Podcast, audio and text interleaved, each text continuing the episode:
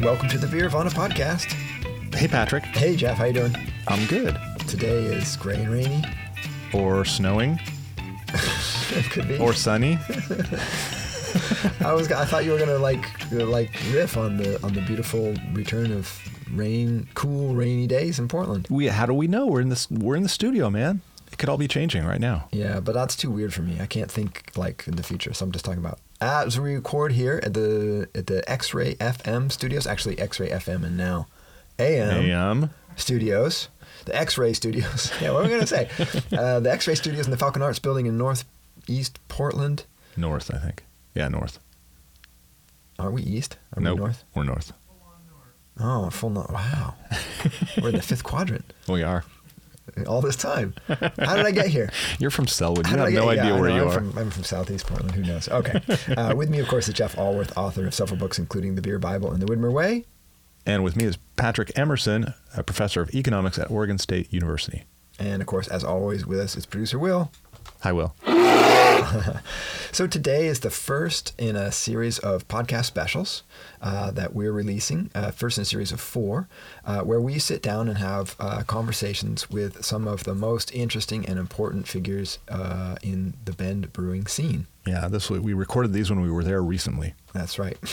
Well, you're really good at this sort of time shift stuff. Yeah, man. That's why it could be snowing. Yeah, Who knows when this will be Yeah, we were there a few weeks ago. Uh, anyway, uh, so this was really fun. We got to sit down with uh, four um, really key figures in the Bend brewing scene, uh, or interesting uh, figures. Uh, today, what we're going to do is sit down. See, how do I even talk about this? Here, let me let me handle that. Today, we're going to listen to an interview we did with the OG of Bend uh, brewing scene, uh, Gary Fish, the founder of Deschutes Brewing. Yeah, and just to set this up, uh, and he'll uh, he talks a lot about the history, but uh, before he arrived, uh, Bend was just a sort of down on its luck uh, uh, timber uh, town. Yep. Uh, Little tiny I, place. I, I hesitated because it was sort of ex timber at that Right. point, but uh, the timbers the timber industry was was dying, and uh, so was Bend. Uh, and Gary Fish showed up, uh, and he was, as you say, the OG. He essentially created the Bend beer scene Yeah. uh, almost single-handedly. Um, so we're going to listen to uh, the extended uh, sit-down conversation with Gary, and then uh, when it's over, we'll be back to chat. All right. Should we listen to that wonderful interview? Let's do it. Why wait? Yes. Excellent. All right. Roll tape. So we are here with uh, at Deschutes Brewery in Bend, Oregon, with uh, Garrett, founder Gary Fish, and brewmaster, Yep, just brewmaster. brewmaster uh, Brian Faivre. That's it. All right. Thanks for having us. It's great to have you guys here. We, we're, we're a little bit off the beaten path, so it's nice when people come to visit. Well, not so much anymore.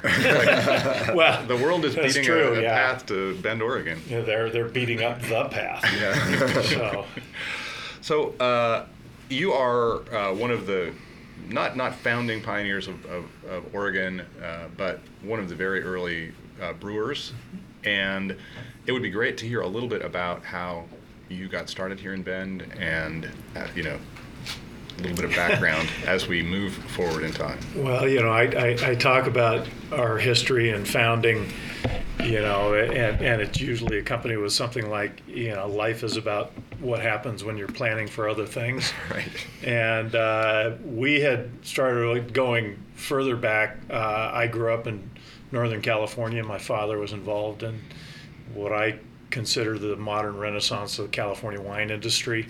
He was a grower back in the late 60s and early 70s, back in the days of tax shelters. They, they owned and managed uh, California agricultural properties. Uh, most were or became vineyard. Uh, I spent a lot of my summers working in various projects of his, you know, building worker housing.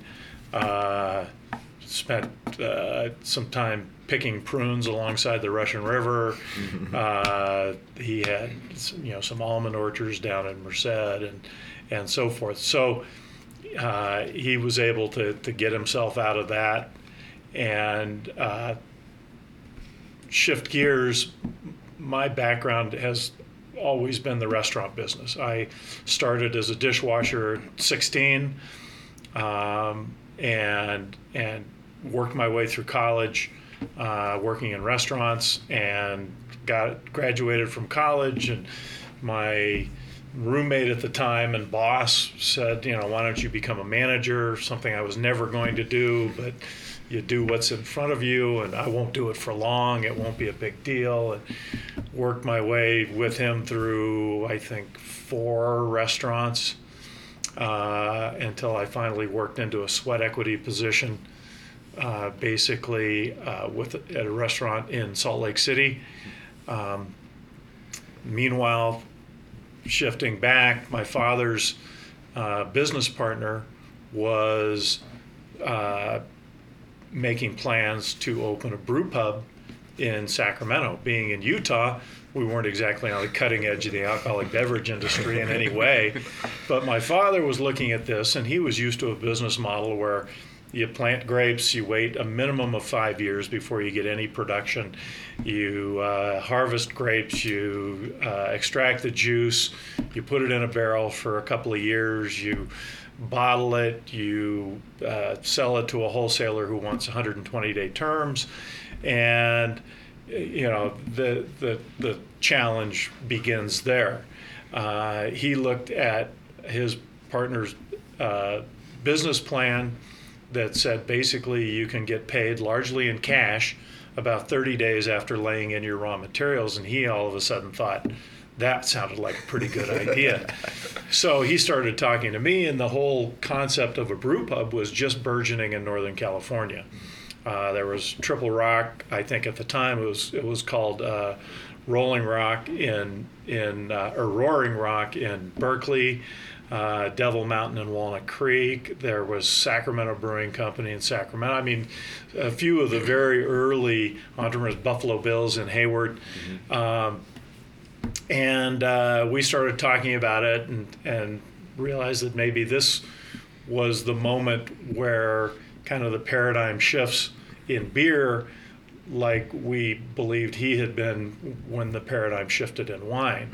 I mean, I, I my first job in the restaurant business was in a uh, a winery themed restaurant in an upscale community in the Bay Area, and uh, that was even then in the early 70s. If you ordered a carafe of house wine, it typically came out of a gallon jug. Mm with the Gallo name on the label, and uh, that eventually became. Uh, you know California varietal wine as as people became more familiar with the terms Cabernet, Chardonnay, etc. Uh, and and you know they became more interested in that kind of an experience. We saw that same thing happening in beer as we rationalized at the time but the beer market was considerably larger than the wine market, and you know maybe this was the time to, to do something, and we believed we could manage risk. Okay, great.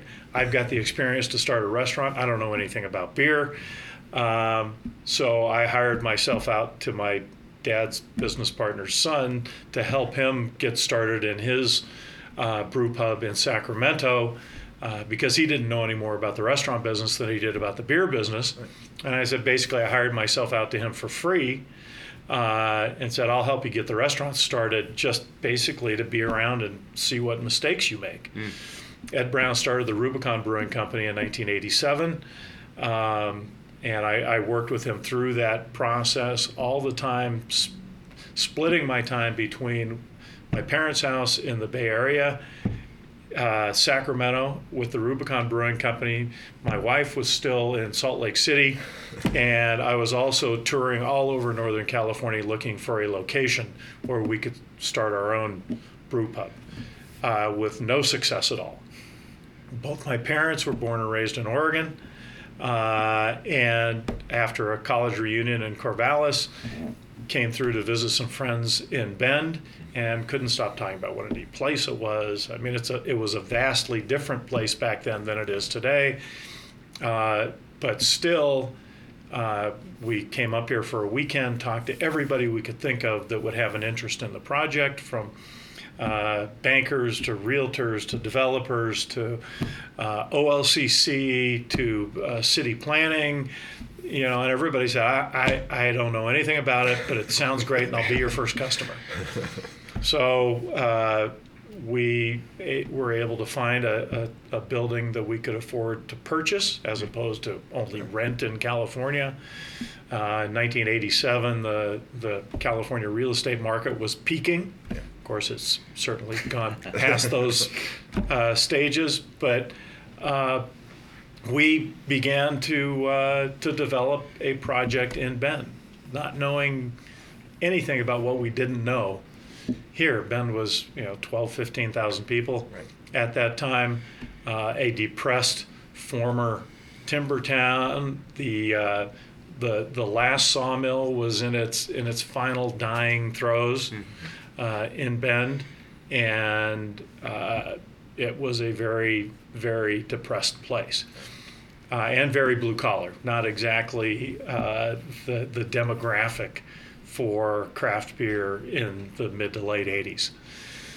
But we didn't know what we didn't know, so we charged ahead, and I'm I'm working on the project and managing construction and doing all that, uh, and we began to go. We we opened up uh, June 27th.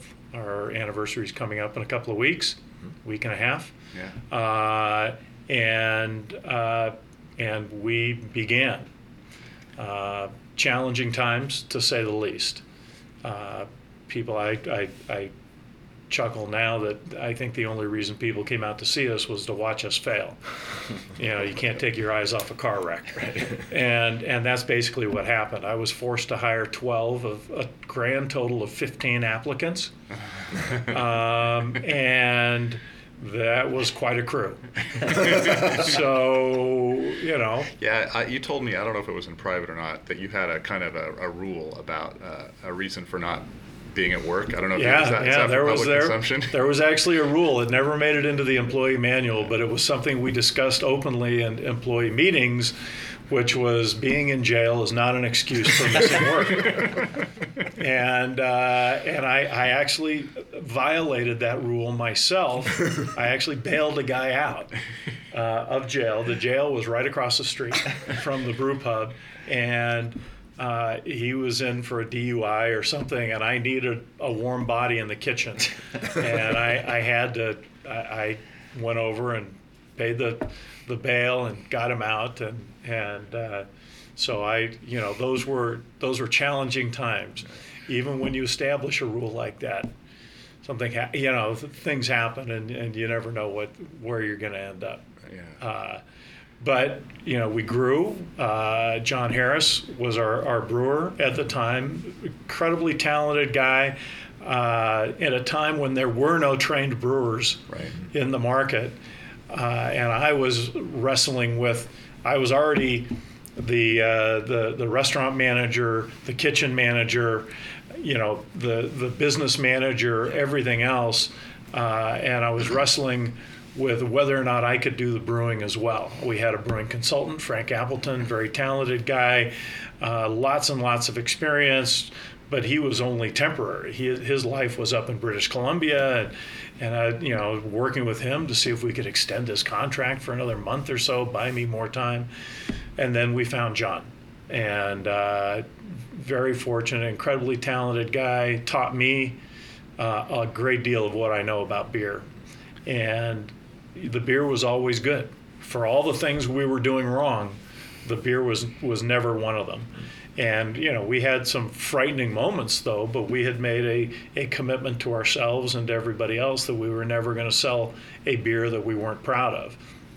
And that first November, December 1988, uh, Christmas is coming. I had convinced Mount Bachelor to put our beer on tap, only, not because we wanted to develop any wholesale business, but only because we wanted to uh, get the attention of the tourists at, at the idea that they might stop by the pub on their way down the mountain.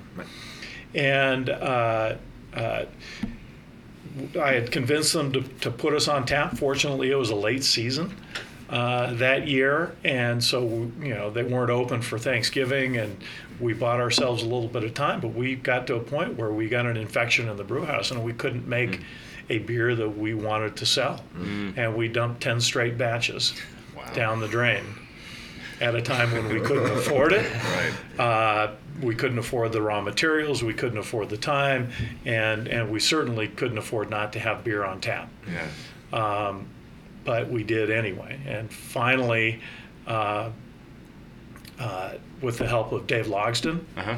uh, who John had known, who was, I think, just coming off his stint at Full Sail as their opening brewer, uh, came down and helped us go through the whole thing, soup to nuts, and we re- rebuilt basically the whole brewery and uh, found several glaring mistakes that we had made, um, and and got the beer cleaned up and just in time for the the holiday uh, tourist business. Very good. And uh, so, at any rate, that that's how we got started. Wow. Um, so in the early days when uh, you didn't know that much about beer and that your customers didn't know about, that much about beer, were people attracted to Deschutes primarily for the beer or the restaurant or some combination? Well, the restaurant wasn't really operating the way uh, I would want it to, and and uh, I mean we go into chapter and verse with stories about that, but. Uh, I think you know there was novelty. We had always been treated well by the, the Bulletin, the local paper. Um, I think that there was it was a unique concept in, in downtown Bend. Uh, the beer was good, and uh, I think that that was something that we didn't, uh, uh, you know, we didn't really a- a- appreciate maybe as much as we should.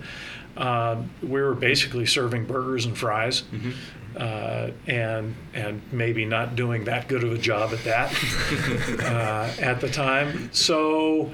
Um, but you know the, the, the big break really came when Jim Kennedy, who owned Admiralty Beverage, called because John knew him from Admiralty and, and John's experience at McMenamins uh, before coming to Deschutes.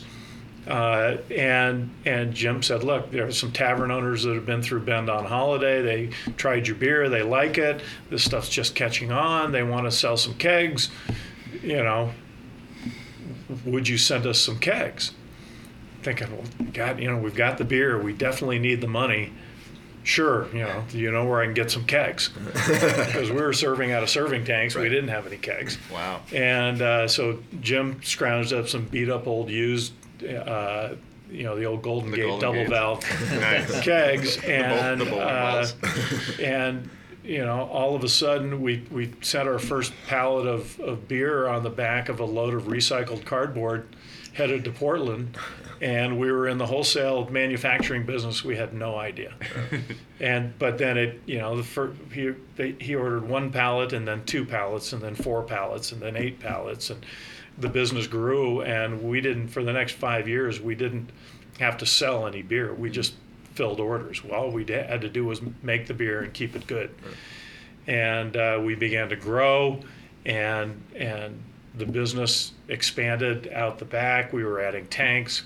We added on to the building. We used a, a building across the street behind us as kind of a warehouse. We were driving a forklift between the two down the sloping uh, parking lot. We had a custom set of chains made for that forklift for the winter. Nice. Now, you've never really lived until you've driven black ice with a full load of kegs. Yeah, And cars parked on both sides. I mean, you know you're alive at moments like that. And uh, but you know we were we were going, and then pretty soon we got a a letter from the city, something to do with operating an industrial operation in the downtown commercial business district. And I mean, we were loading semis in the middle of the street. We were, you know, we we were just filling orders. We, you know, we were just trying to keep up. And uh, all of a sudden, it, it hit us that we we really can't do this, and we need to. We can't shrink back to what we were we've got to keep growing. And so that's when we found the first piece of property over here where we're sitting now, and uh, and began to try and figure out how to how to grow uh, because I didn't I didn't know anything about running a manufacturing operation. I was a pretty good restaurant manager, but you know that this was all beyond me. But we started sending our brewers to to school to increase their skill sets. Uh, started looking for more professionals and learned a lot about what that word means or doesn't mean. Right. And uh, and and we grew. So let's talk a little bit about the beer. Uh, you started out as an English pub brewery, basically. You had uh, sessionable English style beers, uh, pale ale, porter, most famously, but um, uh, you had a bitter that was at early on a, a, a fan favorite. And bunch- Still is here in Bend. That's right. Uh, so, you know, that, this was a different era in brewing, and you've been around for 31 years. Um, in the 19 late 1990s, early 2000s, everything started to turn to hops, and you guys came out with, uh, you know, a series of IPAs that were flagships and kind of moved in the direction of hops. And things really started to accelerate in, uh, you know, the last five or ten years.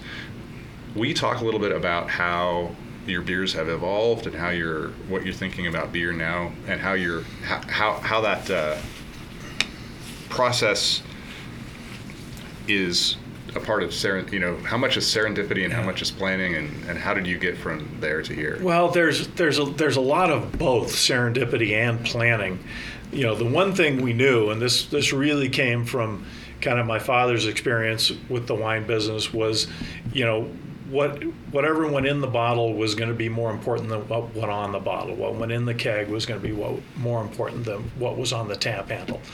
And uh, you know, our original three beers, the first beer we ever brewed was Cascade Golden Ale. Mm-hmm. The only reason we brewed it first is because it was the lightest beer. It needed the, the, the least amount of raw materials, and if we had to dump it, it was going to be the cheapest one to dump. that was good thinking So that was as sophisticated as, as we were. Then Bachelor Bitter and Black Butte Porter that, that you've already mentioned.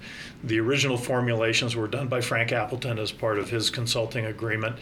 Uh, John, of course, had his hand in the evolution of those brands as well as formulating Mirror Pond, Jubilee, Obsidian Stout, et, et cetera. Um, but uh, you know, we we our, the the concept was, you know, Bud Light was the largest selling beer essentially brand in the world. Uh, we knew that we couldn't make Bud Light to compete with that.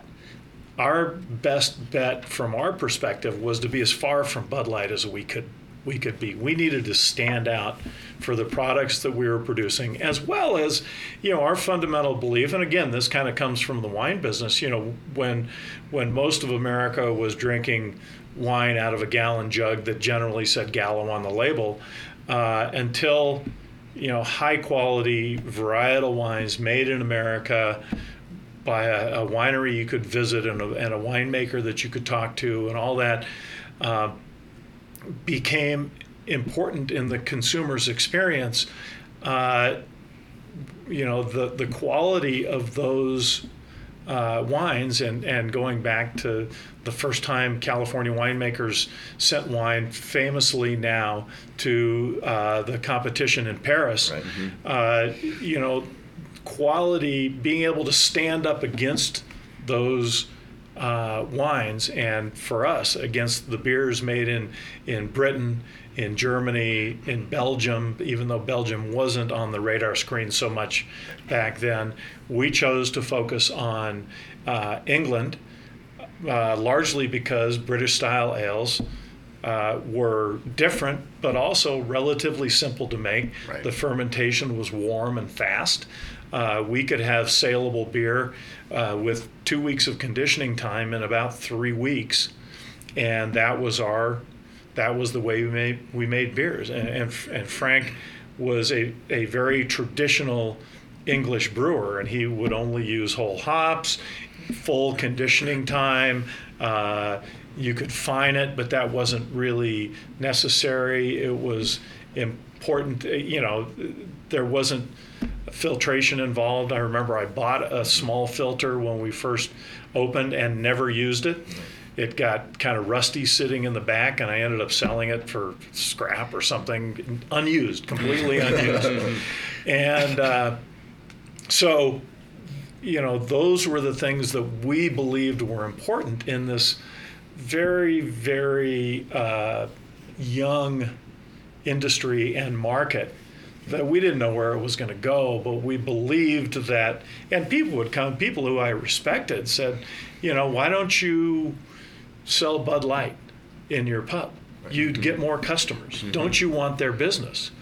You know, that's kind of a hard thing to, to explain to somebody. Of course, I want their business, but I want to try my business plan before I start shifting it. And I would like to see if I can attract them on our terms and terms that we believe we can be successful at, rather than capitulating uh, just because what we're pro- providing is not familiar.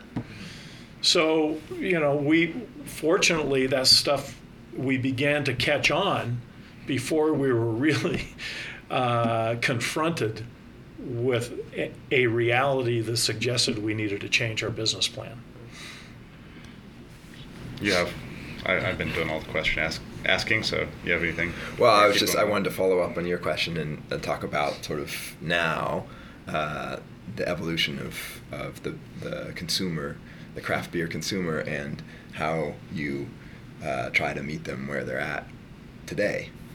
Because that's a lot different than English style. Boy, yeah. This is, well, this is the this is the subject of a lot of conversation these Yeah. days, and you guys you guys know because you spend a lot of time in in and around the industry, you know, trying to make sense of this like we are. Mm-hmm. Uh, you know, it's it's it's been reported. I, I, I made fun of Tom Long years ago when he suggested the craft beer craft beer was all about a promiscuous consumer, as though that was kind of an insult. Right. Um, and you know, in the in the grand scheme of things, the only person that's never wrong, by definition, is the consumer. so, you know, we can't. Even though promiscuous is a term that showed up in the Oregonian, it, it's it's a term that that people are beginning to use more and more these days. Sorry, guys. Um, that was a rookie error. that Amateur. that uh, you know. Uh, so where do- where do you go to find a consumer that doesn't want the same beer two beers in a row? That has that has uh, cultivated a, a retailer that no matter if you're the best selling beer they've ever had, you you run through one small keg and you're out. Right. I, I mean, you know, to me, that doesn't make sense. I'm, I'm, I'm struggling, but we can't spend time trying to figure out why this isn't behaving the way we want, why the, why this consumer isn't behaving the way we want them to. We have to go and find them where they are, Yeah. and engage them and excite them and uh, try and keep them interested. And so, you know, we're we're trying to do that while you know maintaining a business model that suggests it's it's hard to make a single beer, you know, one batch beers, and and let the consumer know well enough in advance, you know, to, to, to move product through a, a, a, a still relatively organized market.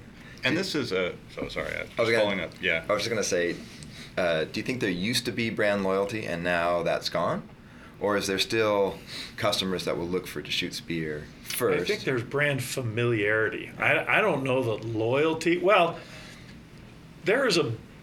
I, I guess you know we're talking about a consumer that that still, at this point, amounts to a relatively small part of the market, and even you know if you look at the market as the United States, uh, Portland and even Seattle are still relatively small pieces of that, even though Yeah. they're our largest and most important markets. Right. Uh, so we're, you know, trying to do two things: try and meet that consumer where they are, which is sometimes a challenge for us because we can't be new again. right. You know, we're 31 years old. We can't be new. We have to be who we are. Mm-hmm. And I think we've developed some credibility for being able to produce good beer. And, you know, but still the consumer, oh, I've tried them. Right. I want to I want to go to this guy. You know, I've tried that one. I've tried that one. I've tried that one. I've tried that one. This one I haven't tried. I'll have that one. Right. And and you know, maintaining a place so the consumer in the marketplace so the consumer can find you is is at times challenging. Yeah. But with that being said, we're still uh, cognizant of the fact that that there is a consumer out there that retains some brand familiarity and brand loyalty, that understands when they see a package of ours that that is a beer they can rely on, Yeah.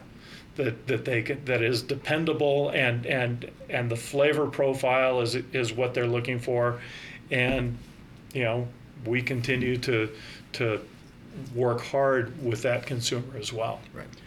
One thing that we always talk about the brewing industry like it's a monolith, but Deschutes Brewery is really different than the tap room that sells, uh, you know, 1,500 barrels and can sell four packs outside of the tap room.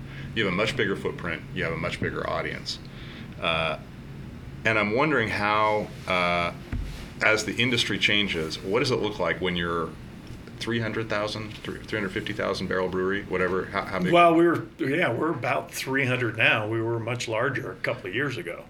That's a lot of beer. It is a lot of beer you're in not, this market. You're not going to be you're not going to be able to play in the one-off marketplace. So We're part of that of that uh, market segment that is being hit the hardest Yeah. in this current market condition that we're talking about. Um, so, but again, we can't spend time lamenting, "Oh, poor me." We we've got to go. And quite frankly, you know, we love beer and we love the the variety as well. So we can begin to, you know, use that. And I mean, we have two pubs, both have well over 20 taps mm-hmm. in each one. We have a tasting room with even more than that. We have a pilot brewery where we can brew up to 20 brews a week. Mm-hmm. Uh, and and do a lot of experimentation. We've invested heavily in our ability to be creative, and we've got some of the most talented, eh, brightest people in the industry uh, doing really good work. And you know, we think that that's something that you know that's an asset that we can't overlook. right. So, you know, we're trying to make sense of this marketplace, but more than anything else, we're trying to make sure we keep that consumer interested and and hopefully uh, excited when they try the beer. Yeah.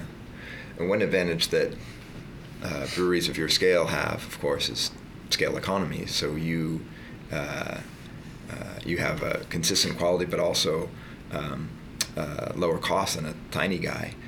How price sensitive are consumers in this segment? Is that something that's a way to compete? or- They're, uh, you know, it, it seemed like we, we went through a cycle, and I'll call it the Ballast Point cycle. um, because Ballast Point was really, I mean, they broke a lot of barriers down Yeah. in terms of pricing. And when they were selling 14 and $15 six packs of Yeah. IPA, yeah. The rest of us are going, how the hell did they do that? you know, I mean, it, it was, you know, uh, something that really caught everybody's attention. And, um, but I think since then, as that kind of balloon has deflated somewhat, uh, you know, we want to uh, still be able to provide value. And there are a lot of different ways to provide value in a marketplace, but we want to provide value to the consumer and we want to attract them by that. Pricing has certainly come down off of that Ballast Point high. Uh, and I think it continues to um, it continues to be uh, a challenge to try and find out in this organized marketplace how to uh, get value to the consumer uh, when all the product has to go through a fairly narrow mouth of a funnel that is the wholesale and retail tiers. And we can't really uh, we definitely can't dictate pricing to either one of them because that's antitrust. Uh, we can work with them on some strategies, but at the end of the day, they determine what markup they take. I mean, Right. we've got challenges now. Everybody likes to pile on the wholesalers. You know, they're they're with us in trying to build these strategies. Sometimes the retailers, uh, you know, have who are trying to deal with this massive cooler full of beer. Um, and their own cost structures and how they believe they can maximize their profit. You know, it, it's it's a very interesting and complex marketplace that we've created, uh, and and you know we're not done with our work here. We're you know we're working really hard to try and figure out how to get value to the consumer. Meanwhile, cost of raw materials continues to climb. Uh, you know, all these new age modern hop varieties aren't cheap. Right. You know, especially when the consumer seems to want them in large quantities Right. in in the beer that they're drinking. Um, so, you know, it the market is a is a very fungible thing, and you know that. And we tend to to disregard the market or treat it as though uh, it's a, uh, a a fairly uh, direct cause benefit uh, uh, relationship to what happens when in fact it's not at all. So, um, what what lessons have you drawn in your 31 years as a beer maker in America, uh, as you've grown from a, a brew pub making, you know, a few hundred barrels of beer to 300,000? Um, what what what's changed in the market? What's changed in your brewery? What are your Well, there's there's a huge amount that's changed in both places, but I think one that one thing that hasn't changed is that to me quality still matters. It's still number one. It still is more important what goes in the bottle than what goes on it. It's more important than what goes in the keg than what's on the tap handle. Uh, and ultimately, and I say that with marketing people here in the room, but uh, it, it is a um, you know, at, at some point, and, and quality is a term that I don't think we've really come to grips with in terms in craft beer, because we can talk about quality in terms of the ingredients that go into it, we, the amount of care, the amount of quote passion. right? Love that word. No, I don't. um, and you know, but but still, you know, that little guy on the corner maybe you know some of these guys are doing brilliant stuff and really creative really interesting stuff uh, but some are not Right. and but yet there there is space allocated for them in a market that you know that where where young new small hyper local you know are things we value more than maybe the flavor experience. Uh, you had a plan a few years ago to uh, open a brewery in Virginia, and I'm sure that our listeners are interested to know what's going on with that. we still do Okay. Uh, we own the land. We bought it. Uh, you know, when you go look at these things, we looked at over a hundred locations. Uh, I mean, the, the the process that landed us in Roanoke and all that is really something. And and you know, the city did certain things to try and attract us. They were going to buy us the land if we hit certain benchmarks, developed it, spent a certain amount of money, hired a certain number of people, et cetera, et cetera you know, it wasn't a huge deal, but we ended up buying the land in order to divest ourselves from their timeline. And since then, we've foregone all whatever uh, incentives there might have been attached to that deal. And right now, we have we operate a tasting room downtown Roanoke, and the land is sitting there ready to go whenever we are. But you know, we've we've lost over 20% of our volume in the last two and a half years. Uh, you know, we're not going, we're, we're going to try very hard not to do anything foolish. Yeah. Uh, you know, this could be a potentially very expensive uh, endeavor uh, and very high risk. And right now, uh, everything we know is telling us not now. so that's what we're sitting. We haven't committed to anybody to do anything. It could sit there for a couple of years. It could sit there for 10. It could somebody could come along and say, "Hey, I really want to put in a cupcake factory there, and I'm going to give you the," and we'd probably, you know, look at that. Right. Nobody's doing it. It's not on the market. We're not trying to sell it. I don't want to paint a different picture here, but you know, this is a dynamic marketplace, and we're a part of that marketplace, and we don't always have control Yeah. about what's coming next. Yeah, I mean, it seems like one of the things that happened when all of the breweries started to uh, develop a national footprint and build different plants was this renewed focus on independence and, uh, I'm sorry, uh, local. And so, how does a brand from Oregon travel? And, and how is that changing? We have a. I'll, I'll, I'll, how about a brand from Bend? Yeah, all right. I mean, I had a conversation. We were having a, a board meeting, and I, uh, one of our board members is a is an expert in the food industry and has his, a large food brokerage and knows a lot about it. And he's he happens to be a very very old friend of mine, and.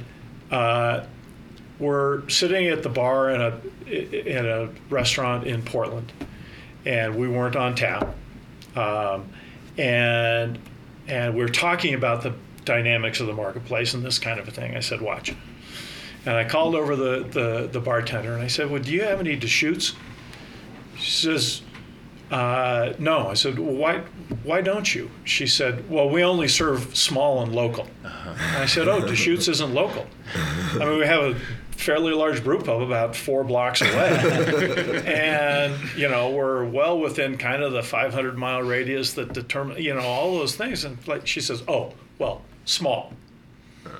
Yeah. Um, clearly, she wasn't interested in discussing Yeah. the, the company's policies on, on what gets on tap and what isn't. But I looked at my friend and I said, that's what we deal with every day. That's what our guys deal with every single day in the marketplace. And how do you add value? How do you demonstrate value when uh, the market requires things we cannot be? Right. We cannot be small. We cannot be hyper local. Uh, we cannot be new. Right. We have to add value X those things. yeah.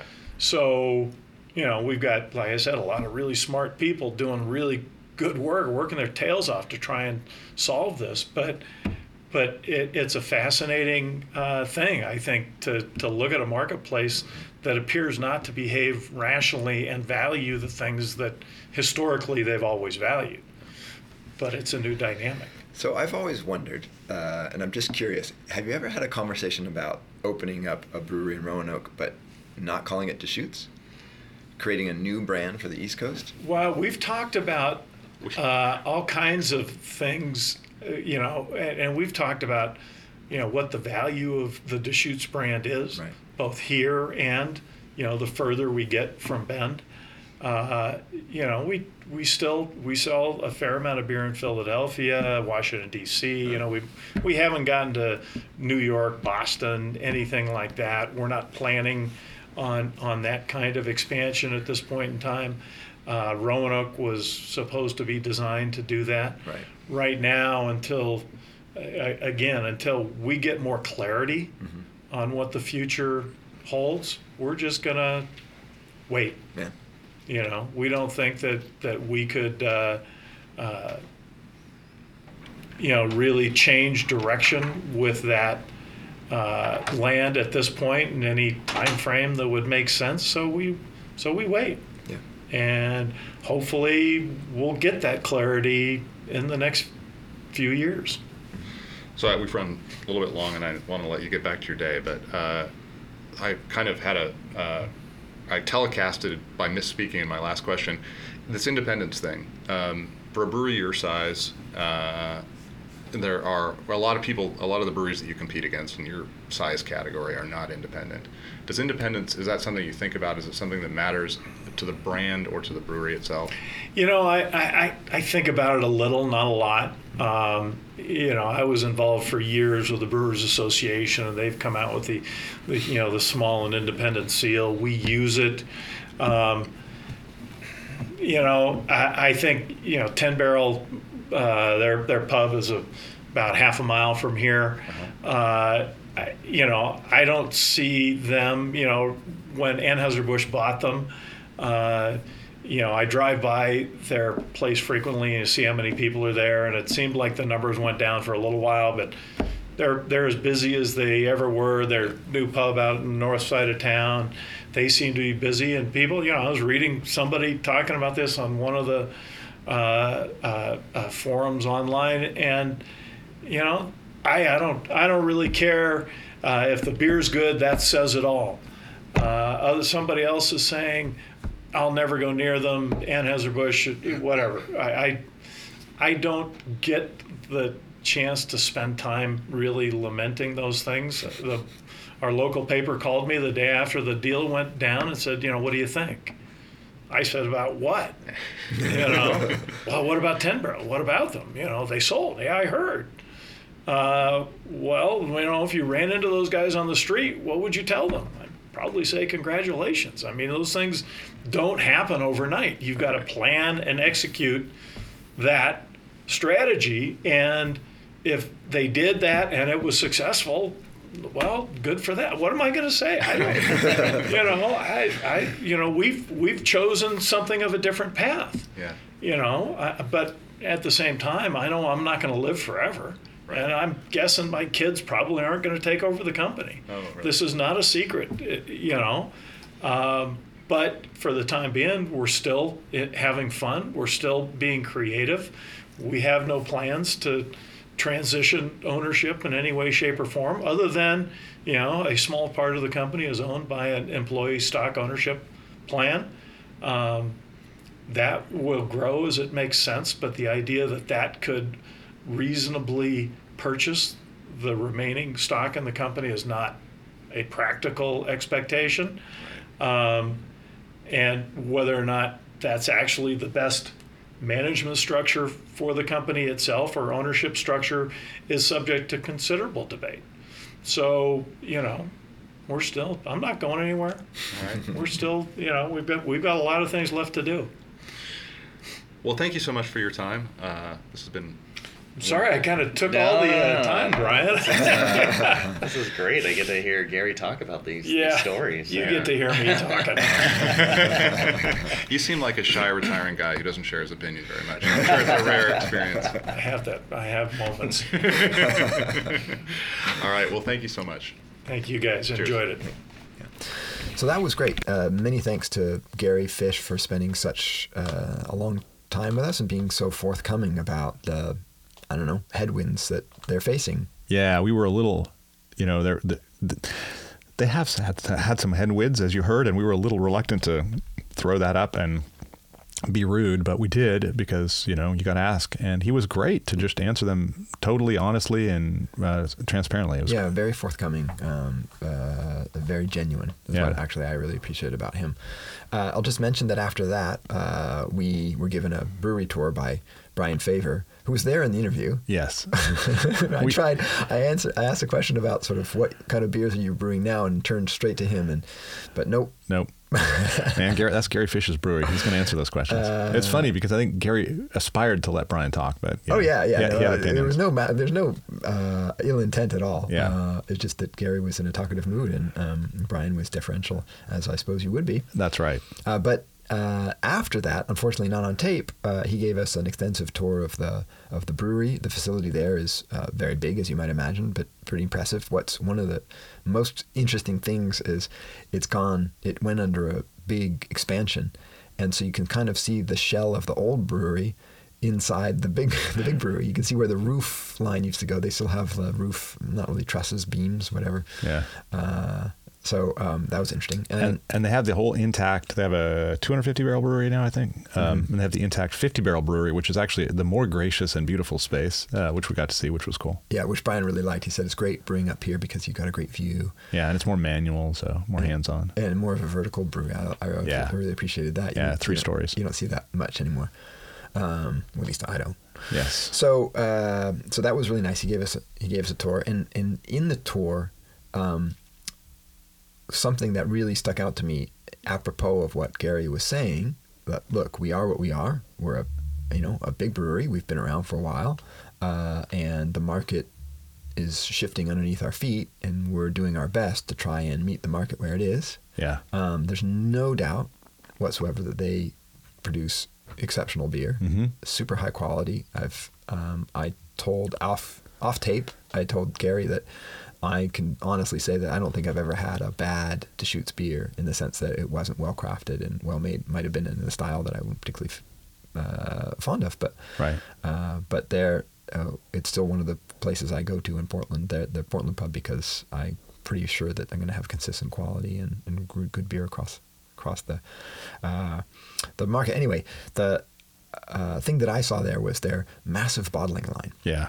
Really super impressive. I started singing the Hasenpfeffer and you know Chemise and. Old people will understand where that comes Yes, from. yes. So the Laverne and Shirley intro, Back in the 1970s, there was a television show. and I forget what brewery they were supposed to be at. Yeah, I think it was a fake brewery. It was, but Yeah. it, it had a name. Anyway, uh, they have a brewing line that looks just like that, just thousands of bottles flying by. Yeah, I think they said 500 bottles a minute. And what's interesting is the market, at least in Oregon, is shifting incredibly fast and radically toward cans. Right, and they have a canning line, but it's nowhere near as big and can't handle the volume. Uh, wouldn't wouldn't be able to handle the volume of beer they make. Yeah, yeah, it's tiny. It's out back. It's, they say I think less than ten percent of their beer goes in cans. Yeah. as if if if I recall. That's right. And so here's here's a perfect illustration of the difficulty of being in the situation where they are, which they can't. They're not as nimble.